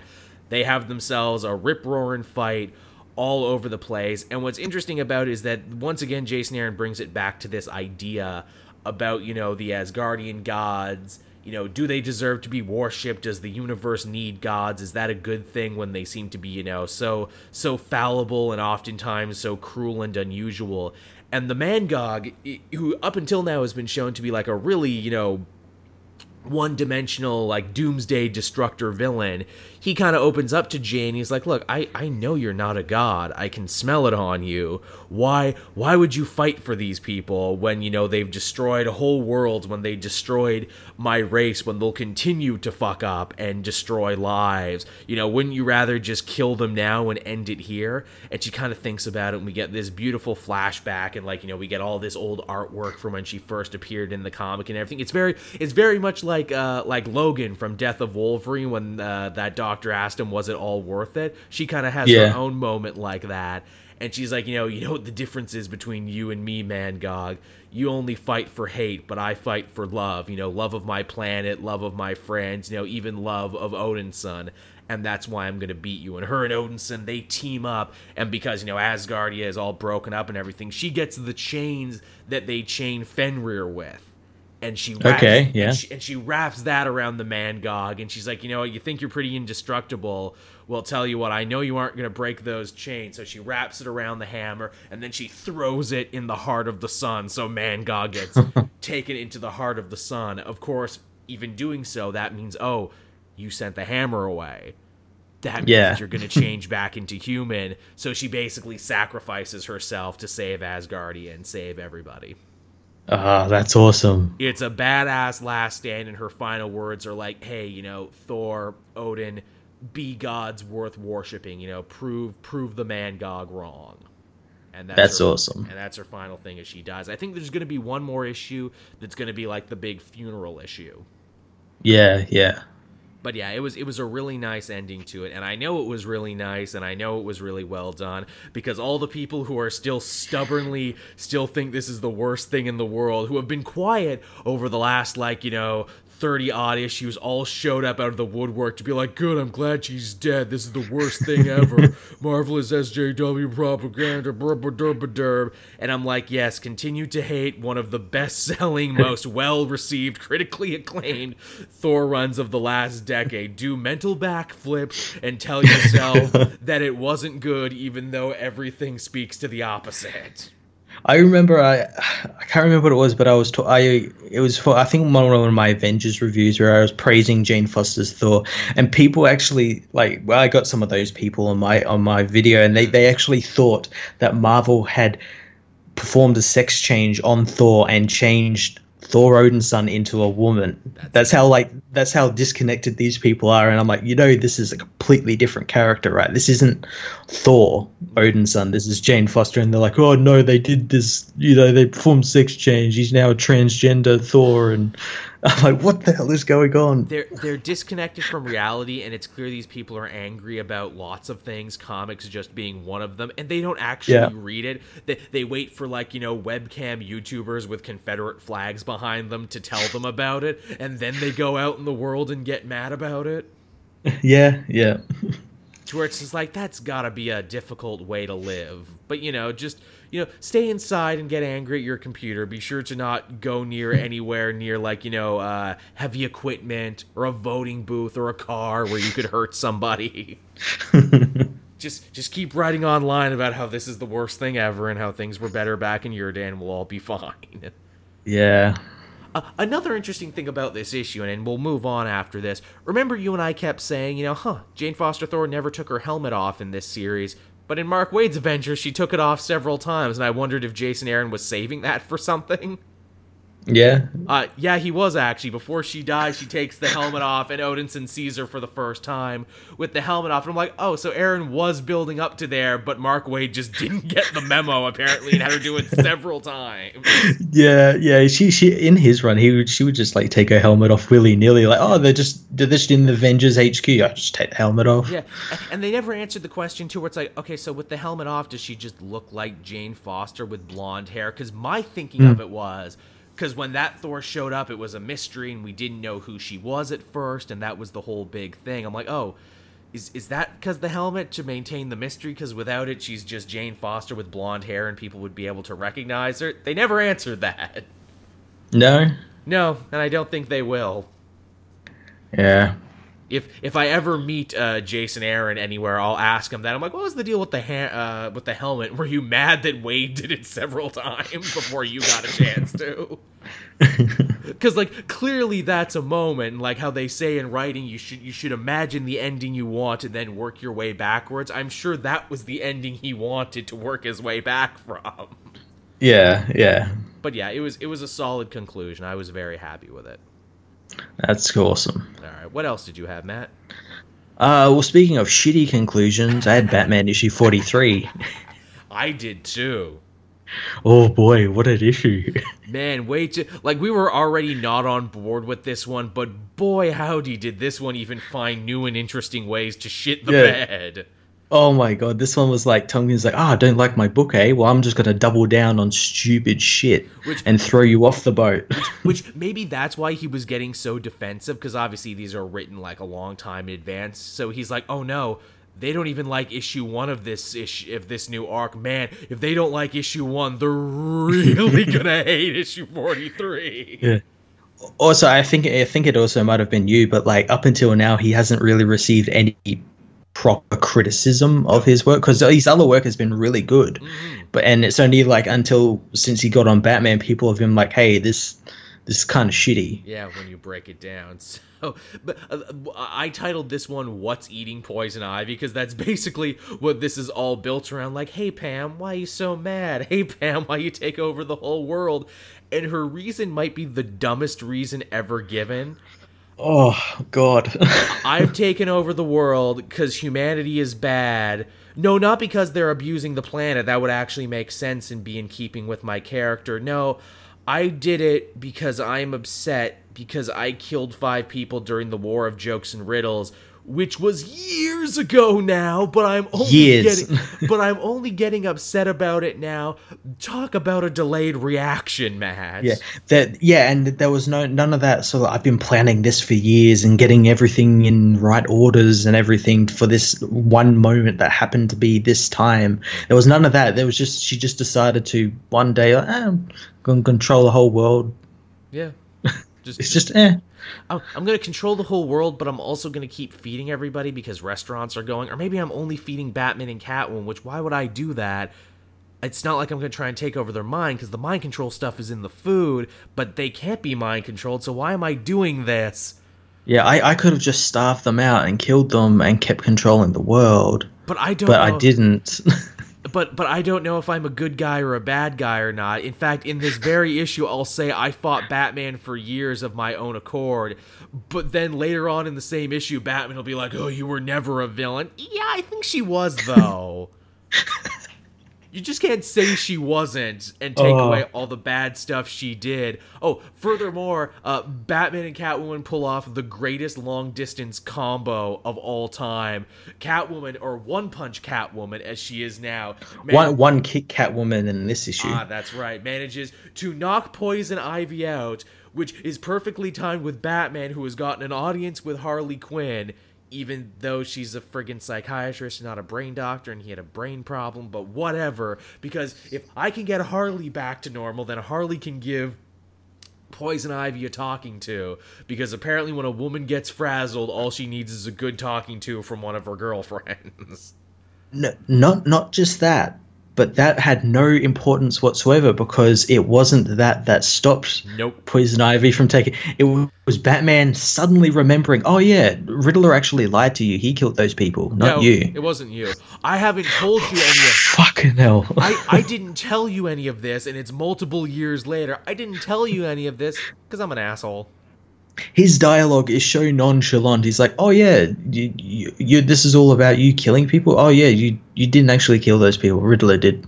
And again, it's not. And then they just walk off. and it's not like Batman hasn't had multiple opportunities to tell Poison. Ivy this. They were on good terms in her miniseries. She was working with Batgirl in the Birds of Prey. They could have done it in the opening minutes of this arc and have it not even do anything. And and again i like posted it on twitter. So like she when she controls people's minds she finds out stuff. That's how she find out how who batman was through alfred. Um i'm guessing she found out every other one every other person's secret identity. Um so why when she she obviously controlled everyone on earth so she controlled the riddler why didn't she find out that he was lying Because we couldn't have had a story that way. and again like again in this issue they, they're really like he's really nonchalant with like how her controlling people controls people's powers Yes. because she she she controls three superman family members one of which whose powers aren't the same as superman and supergirls and are accessed by two gatekeepers so how does she control his powers and everything it doesn't make any sense Nope, but Tom King wanted to tell this story where Poison Ivy felt bad about stuff. And it, it's great too, because he also puts in a little plug for his new book, Sanctuary, where it's like, oh, hey, where's Yeah. Poison Ivy off to now? She didn't go to jail, did she? No, she's going to go to Sanctuary and work out her problems. Read that book, please. yeah no Not not a great plug for your new book, honestly. But the worst part I felt was the slap in the face at the very end, where Catwoman's like, "Wow, Batman, you know, it was just you and me against the world, and we overcame the whole world." No, you didn't. Poison Ivy was pulling her punches the whole time. Were you not paying attention? Also, what what what happened to the kid who, like, apparently the Wayne exactly that was- had no no relevance to the plot whatsoever Th- p- someone in my chat said that's a red herring. I'm like, yeah, but what happened to him though? Did Poison Ivy kill him? it's not important none of this is important None of it. Not only is none of this important, but don't you dare ask Tom King to explain any of this to you. oh he'll get mad He'll get very mad and defensive because as a writer, it's not his job to explain things. Yet it totally is Yes, yeah, yeah, there kind of is. And again, if you want to tell an open-ended story, that's fine. I'm all about stories that you can read a little into here and there. But don't just pull things out of your ass. Like again, my favorite ass pull, Batman being like, "Oh yes, my my circuitous scheme to get punched in the head and have Poison Ivy have to get a bunch of head doctors for me, including Harley Quinn. You're here now. I I bet that your personality is closer to the surface than anyone else's. I bet I can get you back. How? How do you know that? Well not only that how did he know like like okay i'm gonna get superman to punch me and kill me like what was stopping poison ivy from being like fuck this i'm not bringing him back to life that's one problem out of the way Yeah, because because she's not a villain. She was never a villain, except by her own admission she was a villain. oh my god. And again, it's like, is it because Harley Quinn is Poison Ivy's friend? Is it because she's crazy? There's places you could go with this, but you chose to go nowhere. You chose to pick nothing. Yeah, and again, this issue was like the the the antithesis of like things happening off screen Yeah. that that that are important that we need to see, but Tom King feels like oh we don't need to see that detail. Like um when Bruce and uh, Harley escape the prison, he's confronted by three like of the most powerful beings in D- DC universe, and it just cuts to them arriving at at Ivy's fortress. Ah, no You one know. wants to see that. People want to see Harley Yeah. Quinn and Ivy having a heart to heart. Yeah, which doesn't have any effect on their characters anyway. Also, I love to, out of all the Poison Ivy stories and all the interesting Poison Ivy events that have happened over the last little bit, what's what's the bit that Tom King chooses to reference? Oh, the thing I wrote, of course. Oh, of course, of course. Not not that not that mini series she had where she was trying to right her wrongs and had and, try and be a better person and everything. No, I'll just reference the stuff I wrote a couple of issues ago. Yes. And I love too where again it calls into question, yeah, why did Poison Ivy listen to the Riddler when she's so much more powerful than him and she could have killed him and the Joker if she wanted? Why did she just go along with this? Yeah, and again, it was it was more of that like that Batman Catwoman wank where like they had that conversation where like Catwoman's like I didn't join them because I'm too strong. I'm, I don't let people Yeah. lead me, and and Poison Ivy's like I'm too weak. I let them lead me and You you use me and whatnot. Which, which again, I'm like, okay, so you're trying to make her an abused woman analog. She is literally Mother Earth. she can literally, using her pheromone power, she can bend men to her will. oh my god, Tom King. Oh my god. and and uh, and again, no Swamp Thing. No, and not a single note of Swamp Thing, even though the green, plant life, it's kind of his job. You really dropped the ball here, Swamp Thing. And again, it's not like Tom King doesn't know how to write Swamp Thing. He actually wrote a good Swamp Thing story, and he wrote the Swamp Thing special, and he still never showed up. God fucking damn it. That's 50 a- more issues. And 50 more issues, Tom King and Catwoman, and 150 more Szechuan sauces, Catwoman. Oh god, I hope we get a new writer on this book so soon. it's it's okay, Matt, because as of like issue forty five, I think onwards, it's it's it's all wedding. We're building up to the big wedding at issue fifty, which means he gets to write the Joker again. Uh huh. You know, a, How's ba- how how is Catwoman gonna kill him with like one hit this time? I know, right? Will Kite Man come back? Is Kite Man going to be the best man at the wedding? I think it only makes sense that Kite Man should be there. Because everyone's really taken with Kite Man. Yeah. He's the success story of this year. You see, he's a funnier character than we've ever had before. So if we get Kite Man working, He's he's the key to all of this. he's the key to all, like literally for War of Jokes and Riddles, he was the key to all of that. yeah. Oh, Jesus fucking Christ. All right, let's talk about something else. What else do you want to talk about? uh Avengers issue Yes. six eighty five. Yes, Iron Hulk Smash. Yeah, this was a really cool book. This was all all Hulk. Very all Hulk. All Hulk all the time. All green everything. Yeah, and, and and we learned that this reanimated Hulk comes with new powers. Mm, yes, you can't reach into his brain and you can't, like, you know, pull a whammy zammy on him there because he's freaking mindless by his own admission.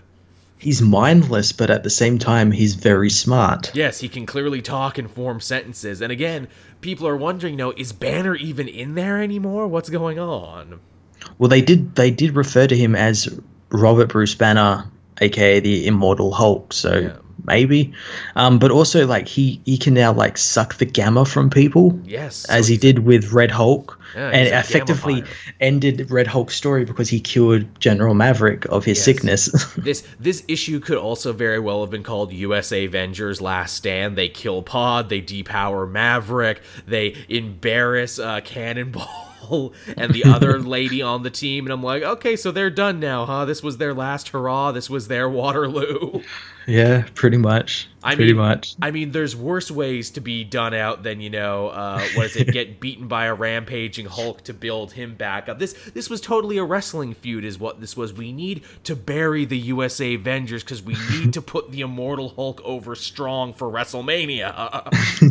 he needs to look really strong going into his title match, and in their defense, he looks really strong. Yeah. Like this, like this might be one of the strongestes we've ever seen the Hulk. Like the only thing I think that can come close is like uh, World War Hulk. Yeah. Yeah. Like he is just walking through heroes, like just no one can touch him.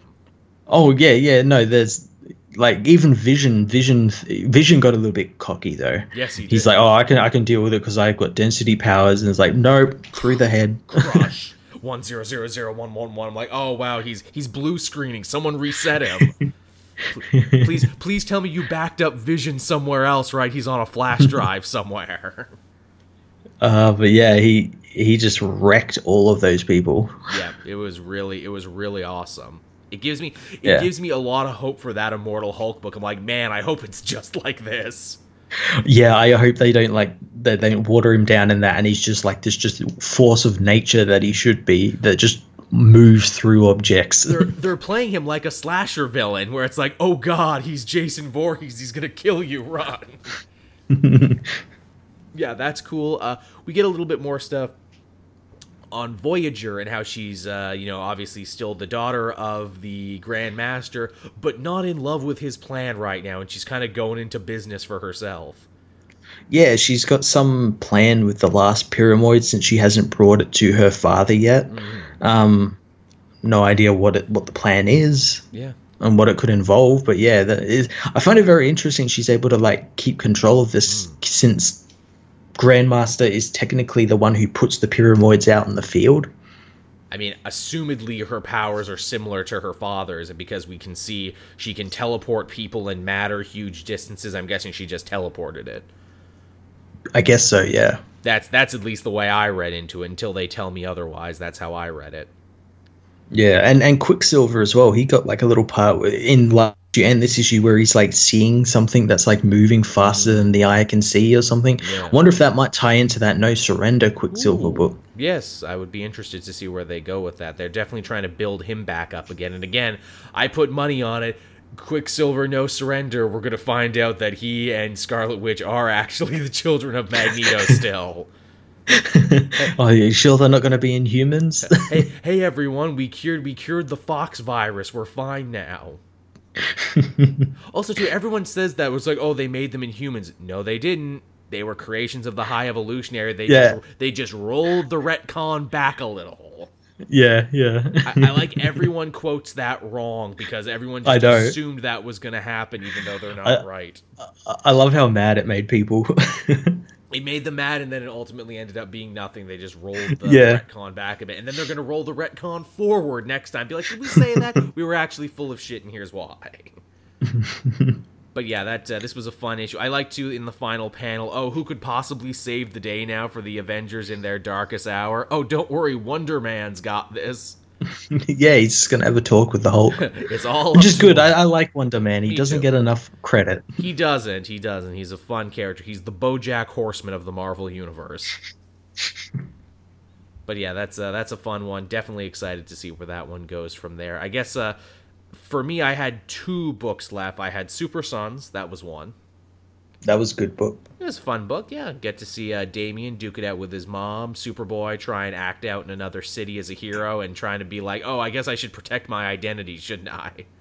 Yeah, and he's like, oh, I, I really love Gotham. They have ninjas that attack people in the streets. They surely, surely do. I love some woman tries to protect him. You leave that little boy alone. Oh, he's superhero. Okay, fair enough. yeah, yeah. It's, it's okay, lady. I got this. Yeah, I, I like his interaction with Lois, where Lois is like obviously doing like the whole Superman thing where they know each other, but, has she's acting like she doesn't. it's so cute. She's doing it with her son too. Oh well, you know, I'm sure your mother's very worried about you. and if I was your mother, I'd say, you know, be home by curfew. But I'm not your mother, though. I'm just saying.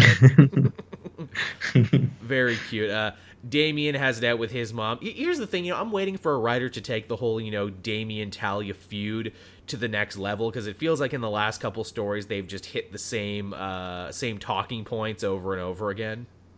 yeah, they they seem to be like yeah, just sort of rehashing everything when they when they meet each other every couple of issues. Yeah, yeah, yeah. So no, no. yeah, yeah. Fuck you, mom. No. yeah, I'm not gonna be evil. I'm gonna be good and wear a costume. But I raised you to be a conqueror. I don't wanna.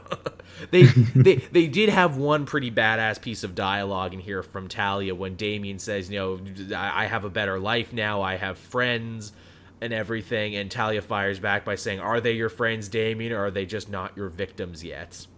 And I'm like, "Ouch, that's harsh." That's Foreshadowing. that's what I thought. I'm like, okay, so like, is this tying into what Tomasi's doing with the future stuff? Because that sounds like something that would happen. Even future Tim said, "Oh yeah, Damian fucks it up for everybody."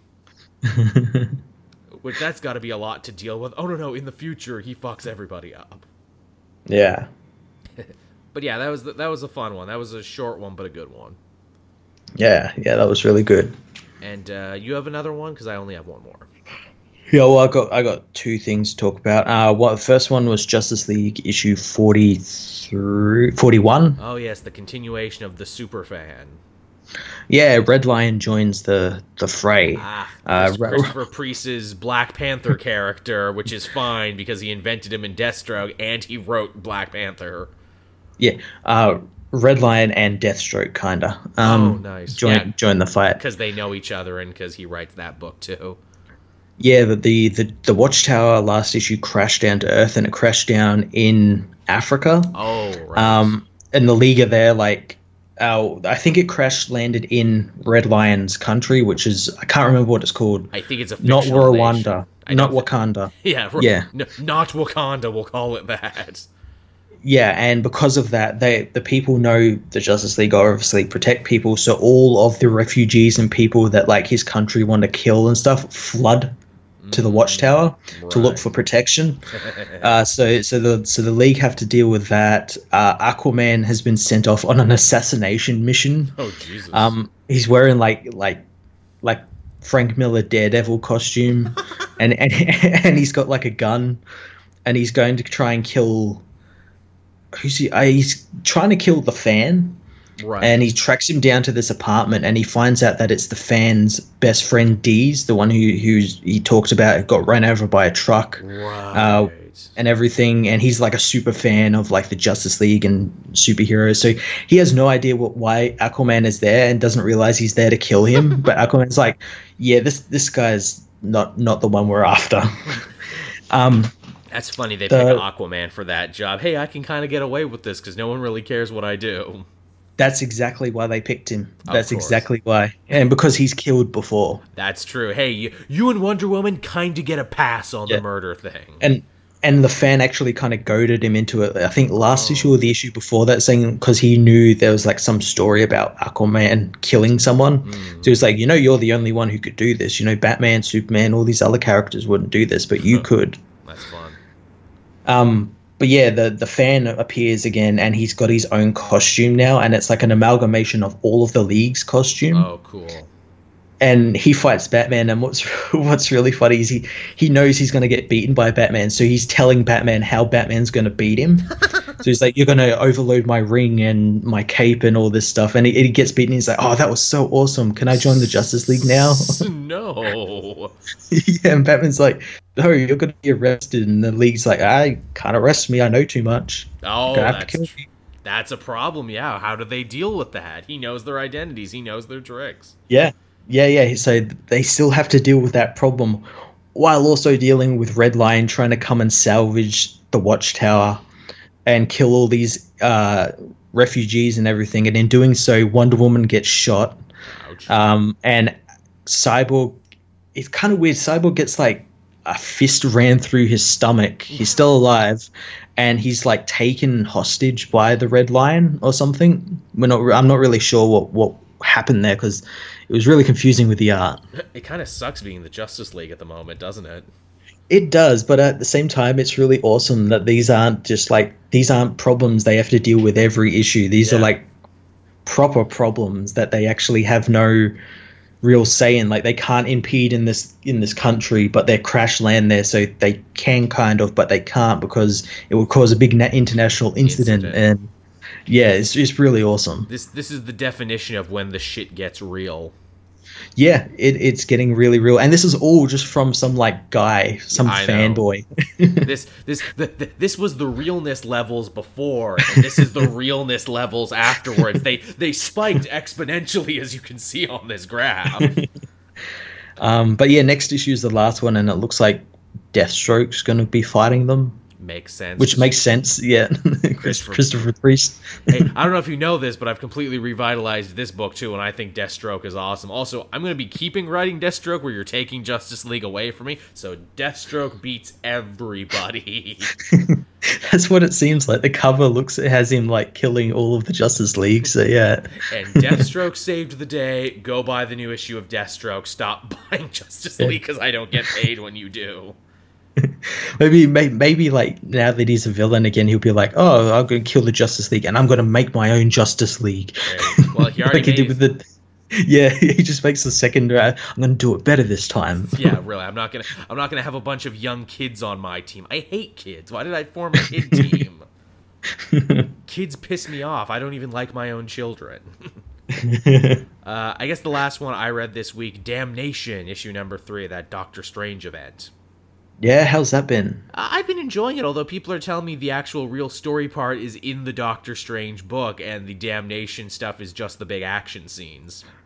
Yeah, I, I, I did. I keep seeing like in um when I go looking for like what books I've got to read the next week. I keep seeing stuff like Ghost Rider, Damnation, and all these like tie-ins. I'm like, is this tying into the da- Damnation or the Doctor Strange book. I'm, I'm a little confused myself too, especially on that Ghost Rider one, which I was going to pick up because Ghost Rider is actually a bit of a focal point of this issue. Wong, you know, he's pulled together this semi Midnight Suns team of magical heroes to go to Vegas and save Doctor Strange's soul from Mephisto. But Johnny Blaze, he's like, okay, you you have a special job though. I can't tell the other guys what you're doing because your job is really special, and I'm really going to look to you on this one, Ghost Rider. So we get a big fight in Vegas. Blade gets Thor's hammer dropped on him because because uh, Thor is possessed at the moment, and they're like, "Man, if you weren't half vampire and if uh, Brother Voodoo wasn't shooting you up with magic, that so would have killed you." they they only get out of it because they're like, "Well, none of us are as worthy. We're monster hunters and everything. There's no way we could pull it off." Then Moon Knight steps up and goes, "Well, you know, I got a lot of split personalities in my head. Surely one of these guys has to be worthy." I'll just cycle through them until we get one. And, you know, they get the hammer off him, and that's really funny. And then, you know, they have a big fight. Everyone's fighting everyone else. And, you know, it's demons and superheroes and it's everything. And then, like, like that moment in Lord of the Rings when it's like, oh, the elves have come to help. It's like that, but with Ghost Rider rolling up on his motorcycle. And it's like, oh, it's Ghost Rider. He's come to help. Oh god. and then then he does the sickest, most Evel Knievel jump over the battlefield where everyone is fighting. Then he rides his hell chopper up the hell tower to where Mephisto is, comes crashing in, and he's like, I'm going to defeat you, Mephisto. And Mephisto's like, Don't think so. In fact, hey, you know what? I'm going to do something I probably should have done a long time ago. Johnny Blaze, I lift your curse. You are completely human. Then he, this is Sparta, kicks him out the window. it's like, oh my god, I did not think that through. no, he really didn't. And then he seemingly dies. Jesus. But how? But how can he die though when he's getting a special tie-in issue this week? Eh. Maybe that's like a prequel. yeah, I don't know. Maybe dying was part of the plan. Maybe it's like, look, John, you need to die and go to hell while Mephisto's out. So, like, I don't know, take like an upper decker in his toilet and steal his Netflix password yeah, or something. May, may, yeah, maybe he has to like die, go to hell, regain the spirit of vengeance, I guess, and then like come come back or something. Yeah, maybe maybe you can meet the angel Zasima, whatever the fucking name the angel of vengeance is. that guy. He's got to go meet that guy. Which I, I wonder too if like depowering Ghost Rider in this story is part of their bigger thing to try and like elevate Robbie Reyes, who is going to be on the new Avengers. Yeah, maybe because uh, obviously they've tied him into that whole Marvel Legacy thing. Without so, yeah, so maybe they're like, yeah, maybe this is some way of killing off that one, so we don't can't bring him back, and people won't be like, oh, just bring him back. Because again, Jason Aaron kind of fucked up in that story when he's like, oh, and Robbie Reyes, who is connected to the spirit of vengeance. Eh, no, he isn't. He is in the TV show. In the comics, it's his uncle's soul that's in him that gives him his power. Yeah. I'm sure most people who picked up that book didn't read the Robbie Solo series, but I did. and I know what's up. But yeah, Damnation. Damnation is fun. Does it's not going to change the world, but it's a fun issue. It's a fun story. Sounds good. Yeah. What uh, What did you have, Matt? What was your last book to take us out? I I had something a little bit different. It's not a book, and I want to talk about this, and that is I want to talk about the first episode of Krypton. Okay, yeah, let's talk about this because you're the biggest Superman fan I know. So yeah, let's let's get yeah. into it. Did Did you re- watch it? Yes, I did actually. I watched it for a whole other project, but yes, I did watch it yeah, I was pretty surprised by it. It's it's enjoyable enough. It does a good job being a young adult sci-fi show where every so often they'll just mention a Superman word. Yeah, and uh, w- w- what really surprised me was the amount of attention that went into like the lore of like the Yeah. these pl- of of Krypton They and some of the out. words were some of the words they were using and places they visited and stuff like that were Yeah. re- really good. They they definitely took a couple passes at this one. They've got uh, you know our our, our would be evil authoritarian villain, the voice of Rao. Apparently, Krypton, a place that will be known for its scientific advancement and technology. Everything is in the middle of kind of its own dark ages right now because a tyrannical religious order is calling all the shots. Yeah, I, I predict that that that voice of Rao is going to be revealed to be like Glorious Godfrey or something, going to tie Apokolips into it somehow. That would be fun. Uh, what is it? Our, our, our main character there, Seg-El, who we're following, who, you know, completely goes against all the other members of the El family we've seen up until now, who have all been, like, you know, smart scientists and everything. He's a dumbass and a bar fighter. Well, what I found really interesting is the thing that like how they've been stripped of their House of El name, and now they're like they're I can't remember what they. I think they were the Castless.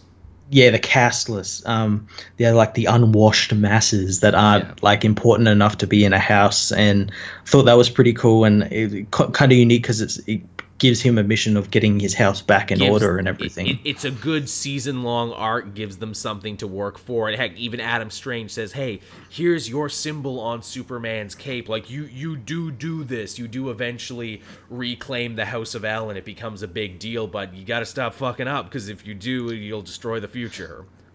Yeah, and A- Adam Strange inclusion was good because I because from the trailers and stills, it looked like he time travels there and stays there. Yeah, Whereas in this, he's kind of like a, I gue- I guess like a person on the shoulder of Seg-El Yeah. a little bit. Like he disappears and gets sucked back into his present time and everything. just Jimmy Cricket. Yeah, yeah, and um, doesn't stay around for too long. Um, what I found really interesting, and I noticed this, and so did Tom when he watched it. A lot of the show seems to be have, have been reshot. Yeah, Uh, in that, like, uh, I pointed out on Twitter, like the crystal he gets is different since there's now a Kryptonian sun crystal, whereas before it was like one that was closer to the one in Man of Steel, that little key thing, and Yeah. lots of all this other stuff has been reshot. And I imagine stuff like the John Williams theme being in it was was a reshoot as well. getting to see Brainiac even. Mm, mm. The Brainiac looks amazing. He really does. Like, if anything was going to keep me watching and if anything was going to make me tune back in again, it's the fact that Brainiac looks fucking dope. Yeah, and his skull ship looks so awesome. It's it's like, why is none of this in the movie? Why? This is too Exactly. good for TV. Why did it take a TV show to like make a perfect Brainiac? So, so sad that that was ended up how it happened. I like to Seg-El's mom is the mom from uh, Ray Donovan.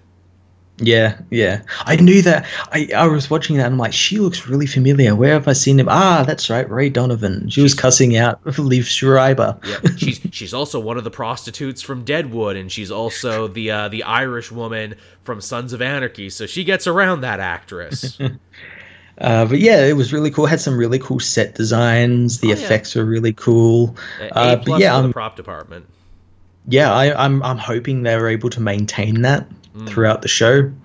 Uh, but it looks looks pretty cool, and I'm interested to see where it's going to go. Especially since we've already got confirmation that we're going to get like Thanagar and Hawkman and Hawkwoman and Yeah. all Doomsday and all these all these properties are coming into this show, which is really awesome. Yeah.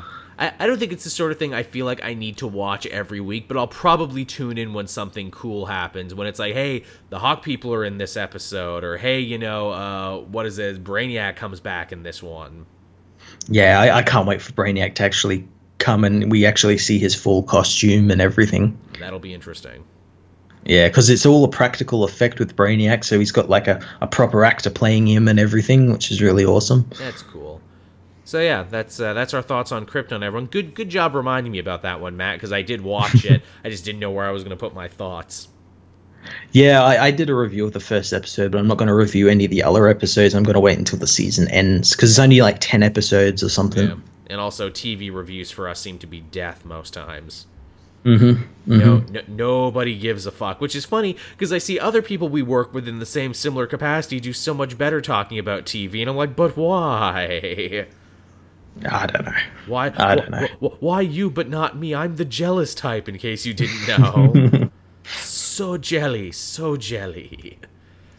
Uh, and on that note, everyone, I guess we can start bringing this show down. Uh, thank you, everyone, for watching. As always, be sure to like, subscribe, and favorite if you haven't already. Leave a comment. If you're a patron, you'll get to listen to this one early before anyone else, uh, both in audio and in video version. I handle the audio, Matt handles the video. That's how it's done. You can also listen to the show over on SoundCloud. Uh, thank you for the fan who wrote me on Facebook and said, Hey, Joel, I'm a podcaster too. I know you keep complaining about getting it for iTunes. I can help you. Thank you for offering to help me. Maybe for 100 episodes, we'll try and get that sorted. Yeah, sounds good. There you go. Any uh, any projects there, Matt, you want to pimp out? Uh, I got a I got a big two week action comic celebration coming up. Um, sort of covering the weeks that I'm away. Um, uh, which is beginning on the 2nd of April, and I think going till the I don't want to say a date until in case it's wrong, like the like the 9th, 10th. Um, but yeah, keep, I got a couple of videos coming out then, so keep an eye out for them. Um, and yeah, that's about it. Sounds good. Uh, obviously, while Matt's gone, you'll still be taken care of in terms of content. I have a special co host lined up that we're going to be going this week. I also have the Justice League commentary, which is also coming out. Might move that one around a bit, but you're going to be getting them, is what I'm saying. Of course, if you're a patron, you've already heard the Justice League commentary, but if not, you could become one for as little as a dollar a month. Also, if you like video games, if you like comedy, and if you like uh, stuff starring me, if you head on over to the Joel Daily channel, uh, me and my dad, Cape Dad, got together and started playing that new Hazelight prison break game, uh, A Way Out. We co opt that one together, so if you want to hear father and son yell at each other for 30